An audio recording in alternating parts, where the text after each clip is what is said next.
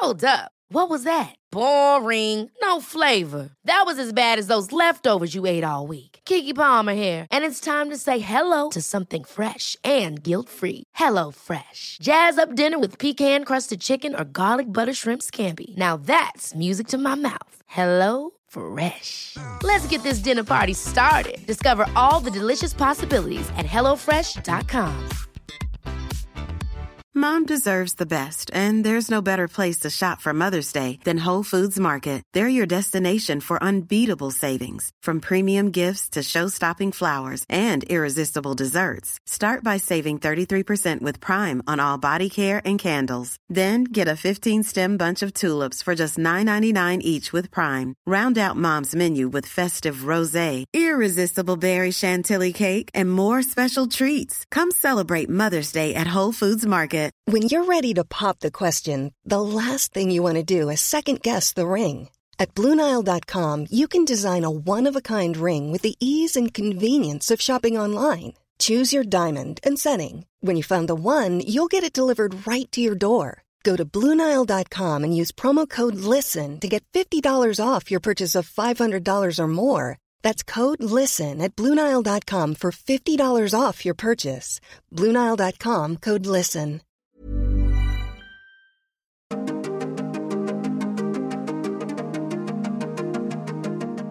Welcome to the Metabolic Classroom, a nutrition and lifestyle podcast focused on the truth behind why we get sick and fat. What you're about to hear was taken from a live broadcast streamed on insuliniq.com. The Metabolic Classroom is brought to you by Insulin IQ and by Health Code Meal Replacement Shakes. Episode 10 Control Fat by Burning Fat. What's the best way to lose body fat? It's the question at the center of a multi billion dollar marketing tug of war. But when we focus on the fundamentals of metabolism, the answer becomes clear. Dr. Ben Bikman and the Insulin IQ team discuss the simple truth. So, this study I thought was timely. It's an old one, actually. It's almost 30 years old, um, but it, it is timely, it seems, every year uh, certainly around the beginning of the new year, where I've had the study in mind as I've imagined so many people making their New Year's resolutions, which so often, justifiably, will revolve around controlling body weight. Naturally, the question is how to best do that. And there is so much obsession, I think that's the best word, on metabolic rate. And that's reflective of our obsession on just calorie number and this idea that you have to always be in a caloric deficit in order to be losing weight. And and to achieve that caloric deficit you need to exercise more and you need to eat less calories or fewer calories. And that always means eat less fat. Get fewer of those calories from fat. And so focus on carbohydrates for example. That's typically the way these things go. Um, this th- this study it's it's a part of what is a bigger study uh, known as the Baltimore Longitudinal Study, basically just tracking people as they age and seeing what's going on. Well, this small little aspect of the study looked at metabolic function and looked at weight changes over 10 years in the study subject. Now, one weakness of the study is that they only included men, and so we can uh, we could debate on the merits of that, and then some might want to then debate on the relevance in women and, and I can't refute that debate. I will just say this is what we know, and hopefully someday we know more. What they did at the beginning of this study, at year zero, if you will, they measured resting metabolic rate, you know, the metabolic rate that everyone's obsessed with. And I'll elaborate more on that in a moment. And then they, they also measured respiratory exchange ratio. And I'll elaborate on that more in a subsequent moment. So, firstly, resting metabolic rate is metabolic rate as people talk about it. When someone's getting older, they gain more weight, um, and then they say, "Oh, my metabolism slowed down." That's always the excuse. My metabolism slowed down. I graduated from high uh, from college. I, uh, you know, I, I, got a job, you know, and I'm sitting down all day. My metabolism slowed down. You know, it's funny. I had a baby. It's funny, Doctor uh, Ben. Sorry to interrupt you, but yeah, Carly, how often in our coaching sessions do we hear do we hear that? You know, when people come in not having understood this, that's always what they say. Always. My metabolism yeah. is so slow. It's slowed down. yeah. Yep. And that's that's part of the power of the study. Why I find it so compelling is because it really shoots that idea down. First of all, just some basics on on metabolic rate.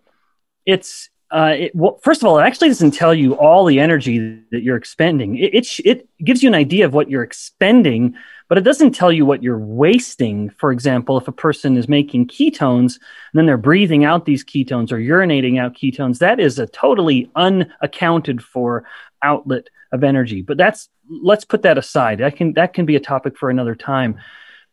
The, the truth is that the bigger a body is getting, the higher the metabolic rate. And the smaller the body is getting, the lower the metabolic rate. Now, that's some of the truth with, with metabolic rate. Now, let's briefly just mention and define respiratory exchange ratio. This is a test that can be done clinically um, or academically in a, in a lab, but you do need some equipment to do it. Basically, the person is hooked up to this breathing apparatus. And if, if you could imagine those videos or those images of when someone's on a bike or on a treadmill and they have these tubes hooked up into their mouth that they're breathing in and out of, that's what this can do. Basically, the respiratory exchange ratio is an indicator by measuring your oxygen and your CO2 of what of which fuel you're burning.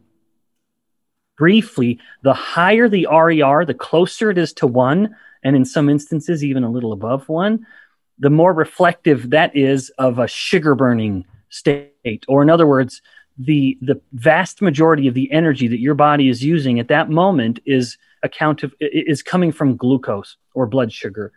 In contrast, the lower that number is, close closer to around 0.6 as the way this ratio is going, and I won't get into the details of that, but that is more reflective of the body being predominantly fueled by fat. So the higher the RER, the more the person is a sugar burner in that moment. The lower the RER, the more the person has shifted and they are presently more of a fat burner. All right, so that's some of the background. And so uh, we're looking at these two key outcomes in the study. And then, of course, the third variable they were looking at was just body weight changes. And that's self explanatory. So the details of the study they took these guys at who had of a tremendous age range from about 20 years old almost to 100 years old. And they followed them for 10 years. And at year zero, they measured these variables their body weight, their metabolic rate and their their respiratory exchange ratio or RER to get an idea of what fuel they're burning predominantly. And then they did a follow up and then at 10 years out they then took all that data and did an analysis. And across now into the results of this across all of the body weights whether the guy came in and he was already really big or he was already lean metabolic rate had zero predictive power in order it, it, with with this sort of prospective view of who gained the most or least amount of weight. You would expect given our obsession on metabolic rate and how readily people use it as an excuse for their weight gain that that the people with the lower metabolic rate would have gained the most weight. And in contrast those with the highest metabolic rate would have gained the least amount or maybe even lost weight. That didn't happen Metabolic rate had no predictive value. It in no way correlated with who gained the most or the least amount of weight. That's a powerful conclusion, and it's one that I hope all the listeners take away and they change their own uh, excuses, uh, if I may be a little bold, or, or their own description of their body weight changes, and they correct their friends. And it'll make you wonderfully popular at parties when you tell them, oh, metabolic rate has nothing to do with it. You just got fat. I'll tell you what has to do with it. Uh, that, of course, I say that facetiously. My wife has has hit my foot under the table many times at, at social gatherings. So don't don't do that. Uh, now, what you can say, if you do feel so inclined to correct your your family member or friend, um, it, uh, you could say, well, you just were burning too much sugar, and, and that's that's to the other part of the study that I think is really powerful. What did predict weight gain was people having a higher RER. And you'll remember that the higher RER was reflective of someone who is a sugar burner, as I like to say, where they're predominantly burning or relying on glucose as the, as the key fuel um, for all their, their metabolic processes across all the cells in the body. So again, the people that were had the higher RER the sugar burners, gained the most weight. In contrast, the people with the lower RER, and remember that is not, not metabolic rate. The lower RER means that these people were burning more fat, but they didn't have a higher metabolic rate. That had nothing to do with it. They just were burning fat as the primary fuel. They gained the least amount of weight. And in fact, the higher the group, the, the group with the higher RERs, they kind of stratified this, this RER up in the sugar burners, uh, being on the top end of this. The higher RER group were two and a half times more likely over these 10 years to gain a substantial amount of weight, over 10 pounds. Mm. That was sort of considered the high end of that 10 year weight gain. And this was 30 years ago, so people weren't as big as or gaining as much weight as they are now, if that seems a little underwhelming. But again, they were two and a half times more likely to gain the highest amount of weight if they were so called sugar burners. Now, those are the findings. That's where the study ends. And this was a beautifully, on figure one, if anyone has access to the manuscript, you can see this beautifully playing out across this stratification of RER, where the people with the lower RER, in other words, the fat burners, always, always had the least amount if they were either losing weight or they gained the least amount of weight. And in contrast, it just steadily climbed up in this beautiful line where the people with the higher RER, the sugar burners, were always gaining the most weight. Mm.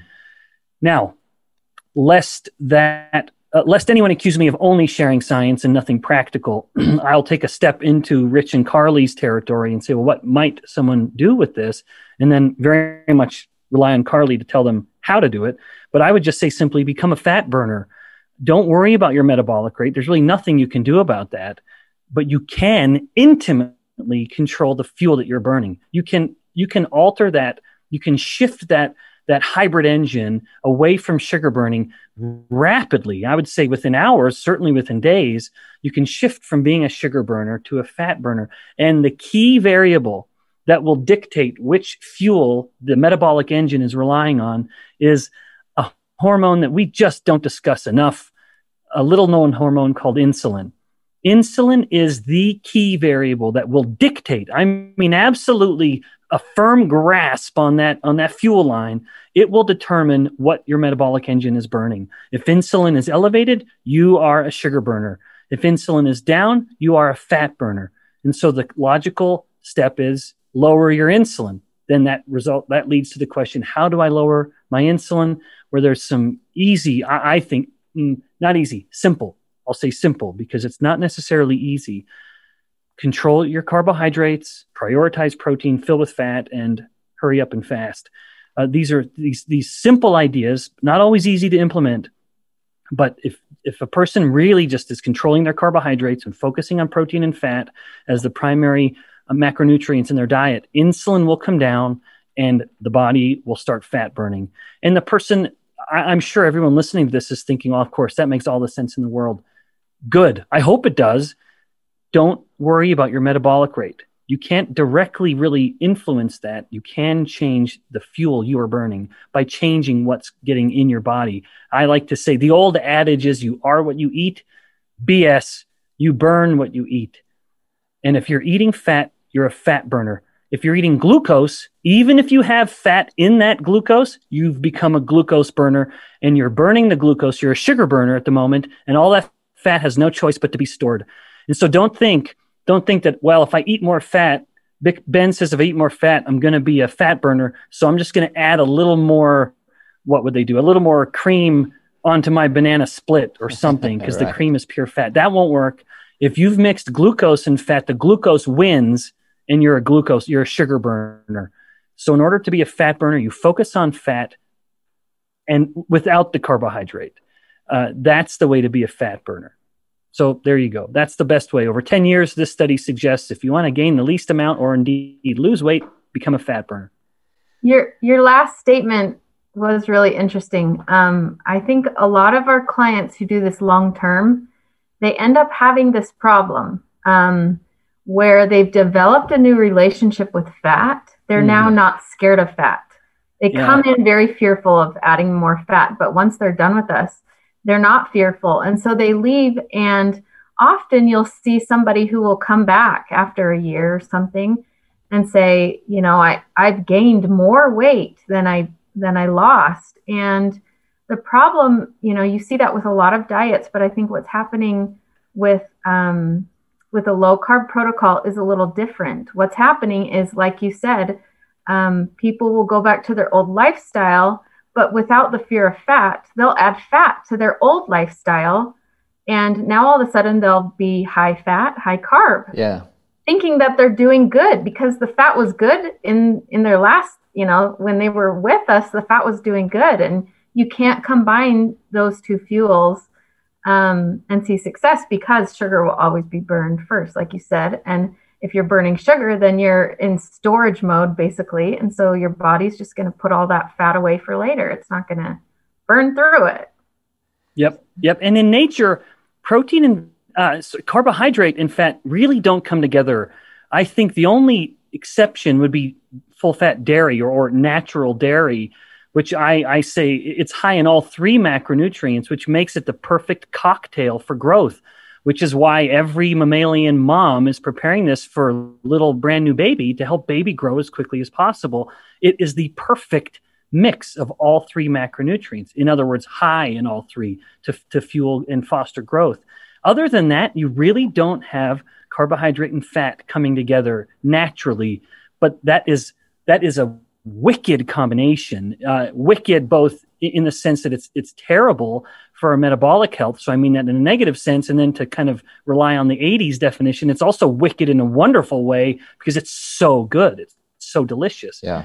It's uh, it, but it's a hack, if you will. We've we've sort of bypassed what nature would have intended by putting those two fuels together all the time in every processed food.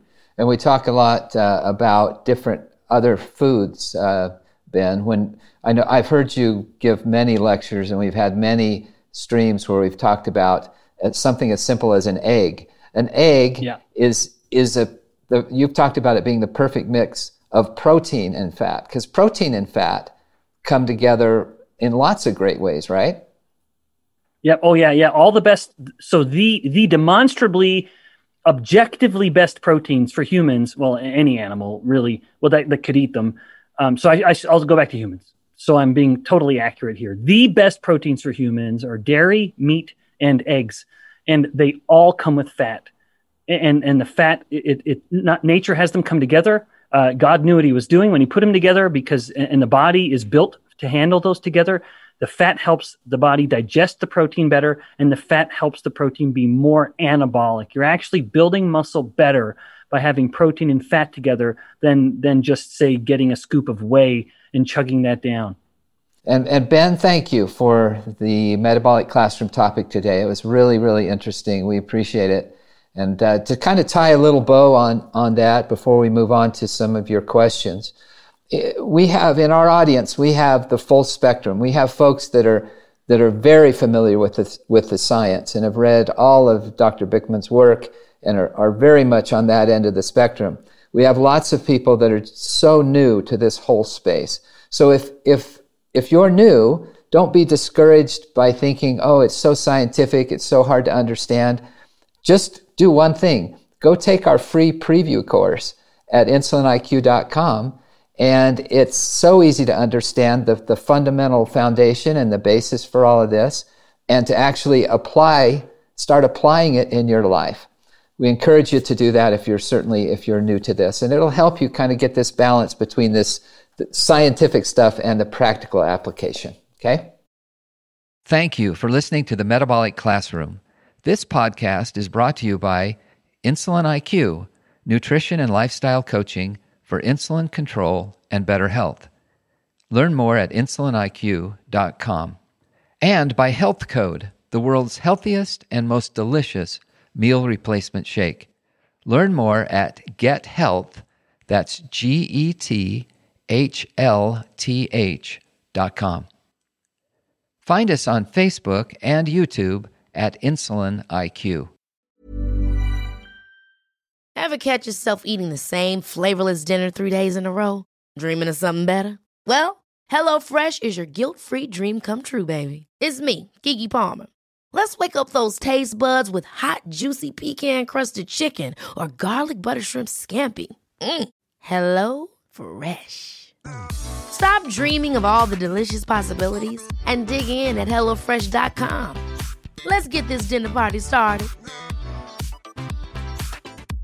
Mom deserves the best, and there's no better place to shop for Mother's Day than Whole Foods Market. They're your destination for unbeatable savings, from premium gifts to show-stopping flowers and irresistible desserts. Start by saving 33% with Prime on all body care and candles. Then get a 15-stem bunch of tulips for just $9.99 each with Prime. Round out Mom's menu with festive rosé, irresistible berry chantilly cake, and more special treats. Come celebrate Mother's Day at Whole Foods Market. Even when we're on a budget, we still deserve nice things. Quince is a place to scoop up stunning high-end goods for 50 to 80% less than similar brands. They have buttery soft cashmere sweaters starting at $50, luxurious Italian leather bags, and so much more. Plus, Quince only works with factories that use safe, ethical, and responsible manufacturing. Get the high-end goods you'll love without the high price tag with Quince. Go to quince.com/style for free shipping and 365-day returns.